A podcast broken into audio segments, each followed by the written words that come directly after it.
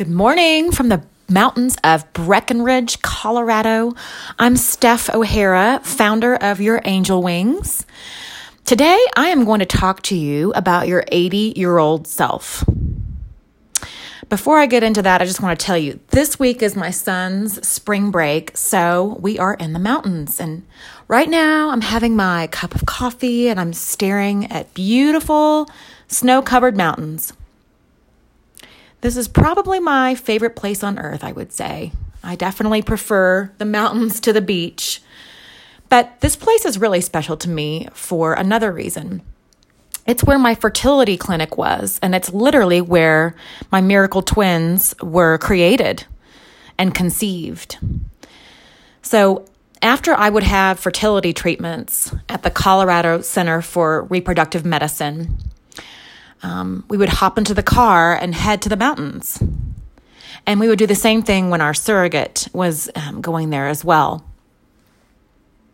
Our favorite place in the mountains happens to be Breck. I think it's because of its chill, relaxed vibe. I don't have to wear makeup. I can wear sweatshirts and jeans. And it's really just a complete place of refuge for me. Especially during those times, during tribulations of my fertility journey. Did you know that I learned to ski at the ripe old age of 40? I sure did. That was me, age 40, coming down the mountain, doing the pizza pie wedge, whatever they call it, coming down the mountain. I remember one time I was doing my wedge, and somebody yelled at me, somebody older, "Good for you! You can do it!" And I just fist pumped in the air and smiled at him. I will be honest, though, I was terrified of learning how to ski. There was so much fear and trepidation that it almost kept me from getting my happy butt on the mountain. I am afraid of heights. And if you know me, I'm the least athletic person that you will ever meet. But something inside me said that if I were willing to overcome that fear, that it would bring unexpected opportunity. And so I did it. And it felt amazing. Now, y'all, I'm not trying to be a hero. I like my green runs. I don't have anything to prove to anyone. And by lunch, I am ready to call it quits for the day, and I'm ready to park myself next to the fire with a nice après-ski cocktail. I have decided to live my life with no regrets, or like that commercial says, no regrets. It was about that same time, that same year, as I started my first trip to Colorado, going through IVF. I was back at home in Norman, and I was at a fundraiser, and I was browsing the items in the silent auction that was there, and I came upon an auction item that was a boudoir photo package. And I just kind of laughed. There were other women there that were kind of crowded around it, and they were taking a look at the brochure, but they were saying things like, "No way. I could never do something like that." And it was in that moment that I decided, what the heck? So I wrote down a bid. Well, I was the only one that even wrote my name down on that bidder sheet. So the boudoir package was mine. And this was a girls' night. My husband, Dirk, wasn't there. So I just kind of giggled and told my girlfriends that this was going to be Dirk's Valentine's gift.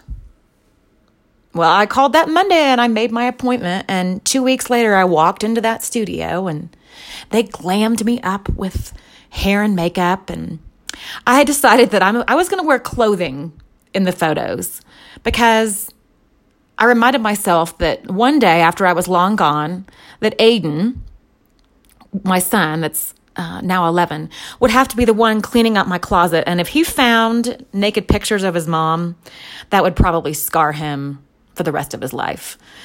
So I wore a cute little pajama outfit in some of the photos, and then a sequin dress with a little fur wrap in others. And as we were finishing up the photo session, I looked outside and it was starting to snow, these big snowflakes. And so I looked at the photographer and I asked, "Could we take a few photos outside?" She jumped up with her camera and said, "Yes, let's go." And so there we were in kind of this back alley parking lot, and it was snow covered. And she took these photos in the snow, and they are absolutely my favorite photos. So why would I take those risks at the age of 40, learning how to ski and taking boudoir pics? I mean, sure, if I had taken them at ages 18 or 25, I probably, would have been a little more in shape. But why did I take those risks? I'll tell you why. I talked to my 80-year-old self in those moments. Have you met your 80-year-old self yet? If not, I would highly recommend meeting her. She will have insight, encouragement, and wisdom for you. She told me I would regret not learning how to ski. It would turn out to be a fun activity that I could do with my husband and my kids, and that 40 was absolutely not too late to learn how. She also told me that my body was in great shape, that I should learn to love it and embrace it and memorialize this special time in my life. She told me that I would regret not taking those photos when I was 80. So you see, that's become my new compass, helping me to make decisions in life, talking to my 80-year-old self.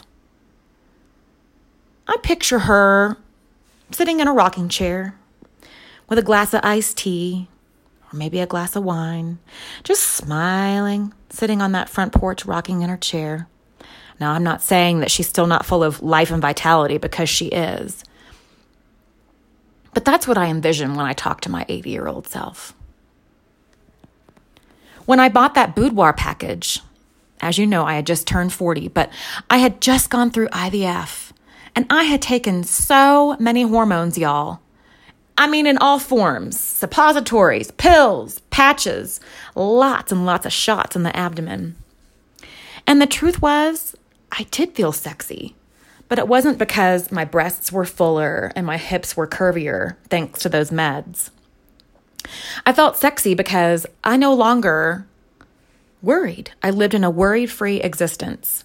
I didn't worry about what people thought of me. You want to know why? Because it's none of my business. And I can't really change their perspective. And that was really freeing. You know the phrase, YOLO, you only live once? Well, that is what will help you to gain this perspective that I am talking about. So talking to your 80-year-old self is something that we can all do. And again, I just want to say, I'm not saying that life ends at 80. My mom and mother-in-law are both approaching 80, and they are still very active. They're gorgeous, and they can even babysit my 3.5-year-old twins, and they can hold their own doing it. But what I am saying is age affects perspective. Dirk and I are in the end-of-life industry. Assisted livings, nursing homes, palliative care, rehab, hospice, and even funeral homes. And we see people every day that are nearing the end of their life. And Dirk taught me very early on that we can learn so much from the maturing adults and from the elderly if we will just listen. And so I started talking to them. Some of them have regrets, but some do not. We can certainly learn from their regrets, though. So what are their regrets? Well, they're pretty basic and simple. The biggest regret that we see from men is that they wish they would have worked less and spent more time with those that they loved. And I'm saying men because of this particular generation that is in nursing homes. They were the breadwinners, and typically the women were the caretakers and the homemakers at that time.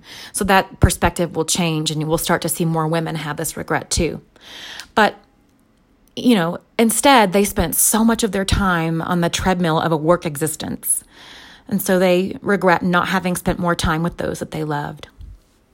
Another one was not having lived a true life, true to themselves, instead of the life that others expected of them. It's just heartbreaking to hear that. Or maybe it's having children or having more children.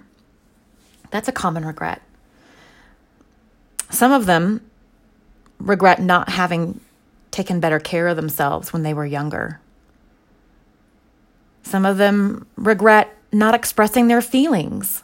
Maybe they didn't tell somebody they loved them or that they forgave them. The great news is your 80-year-old self doesn't want you to have regrets. It's not too late.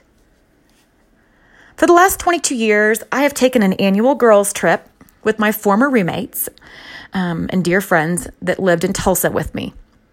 There's 4 of us, and we all live in different parts of the country now. So each year, we pick a different destination and fly there for a weekend. We have so much fun. We act like we are still in our 20s when we're together. And there's just this deep bond between us with absolutely no judgment. We just love each other and accept each other for who we are, quirks and all. A few years ago, we were in LA. I was able to get us tickets to the Grammys, and I knew that we were going to be glammed up in our cute dresses. So my 80-year-old self reminded me how special this moment was going to be. And so I listened to her, and I hired a professional photographer to take beautiful photos of us. His photographic style was like that you would see in Vogue, and they just turned out stunning. You know what? When I'm 80, I know that I will look at that framed picture of the 4 of us, and I will be so glad that we memorialized that day. My 80-year-old self told me just this past October when I turned 45, she told me that I needed to forgive myself for dropping out of college 25 years ago. That failure was huge to me. It was a very heavy burden that I still carried. And even though I had redeemed myself for going back to college and even getting a master's degree, I still had this embarrassment and this shame. So my 80-year-old self and, of course, God encouraged me to blog about this time in my life. And God promised me that if I wrote about it, it would set me free from this shame. And you know what? It did. By the way, you can find that blog on my website, yourangelwings.net. It's called How a Garage Band Saved My Life. So friends, what would your 80-year-old self tell you to do? Would she tell you to call that family member that you haven't talked to in years, resolve that conflict and tell them that you love them or that you forgive them?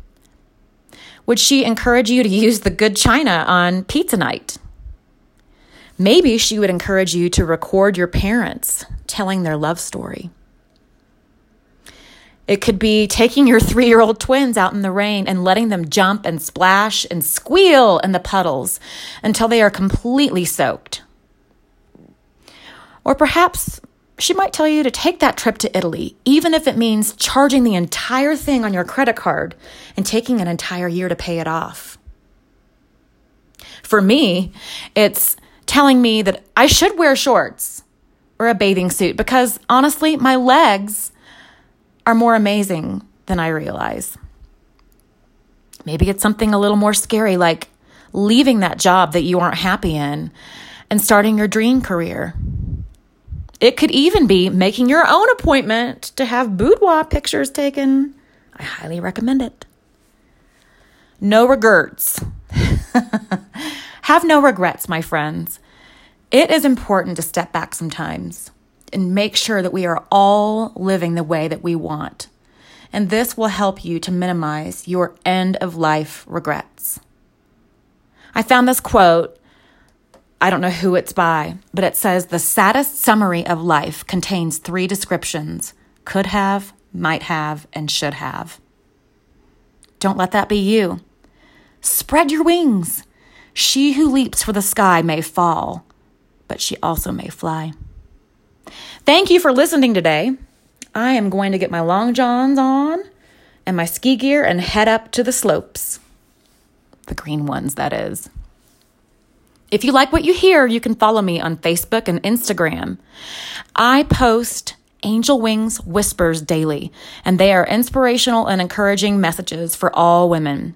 So you can follow me on yourangelwings.net, on Instagram, Angel Wings Steph, Facebook, Your Angel Wings, and of course, my blog, yourangelwings.net. Thanks so much. Bye-bye.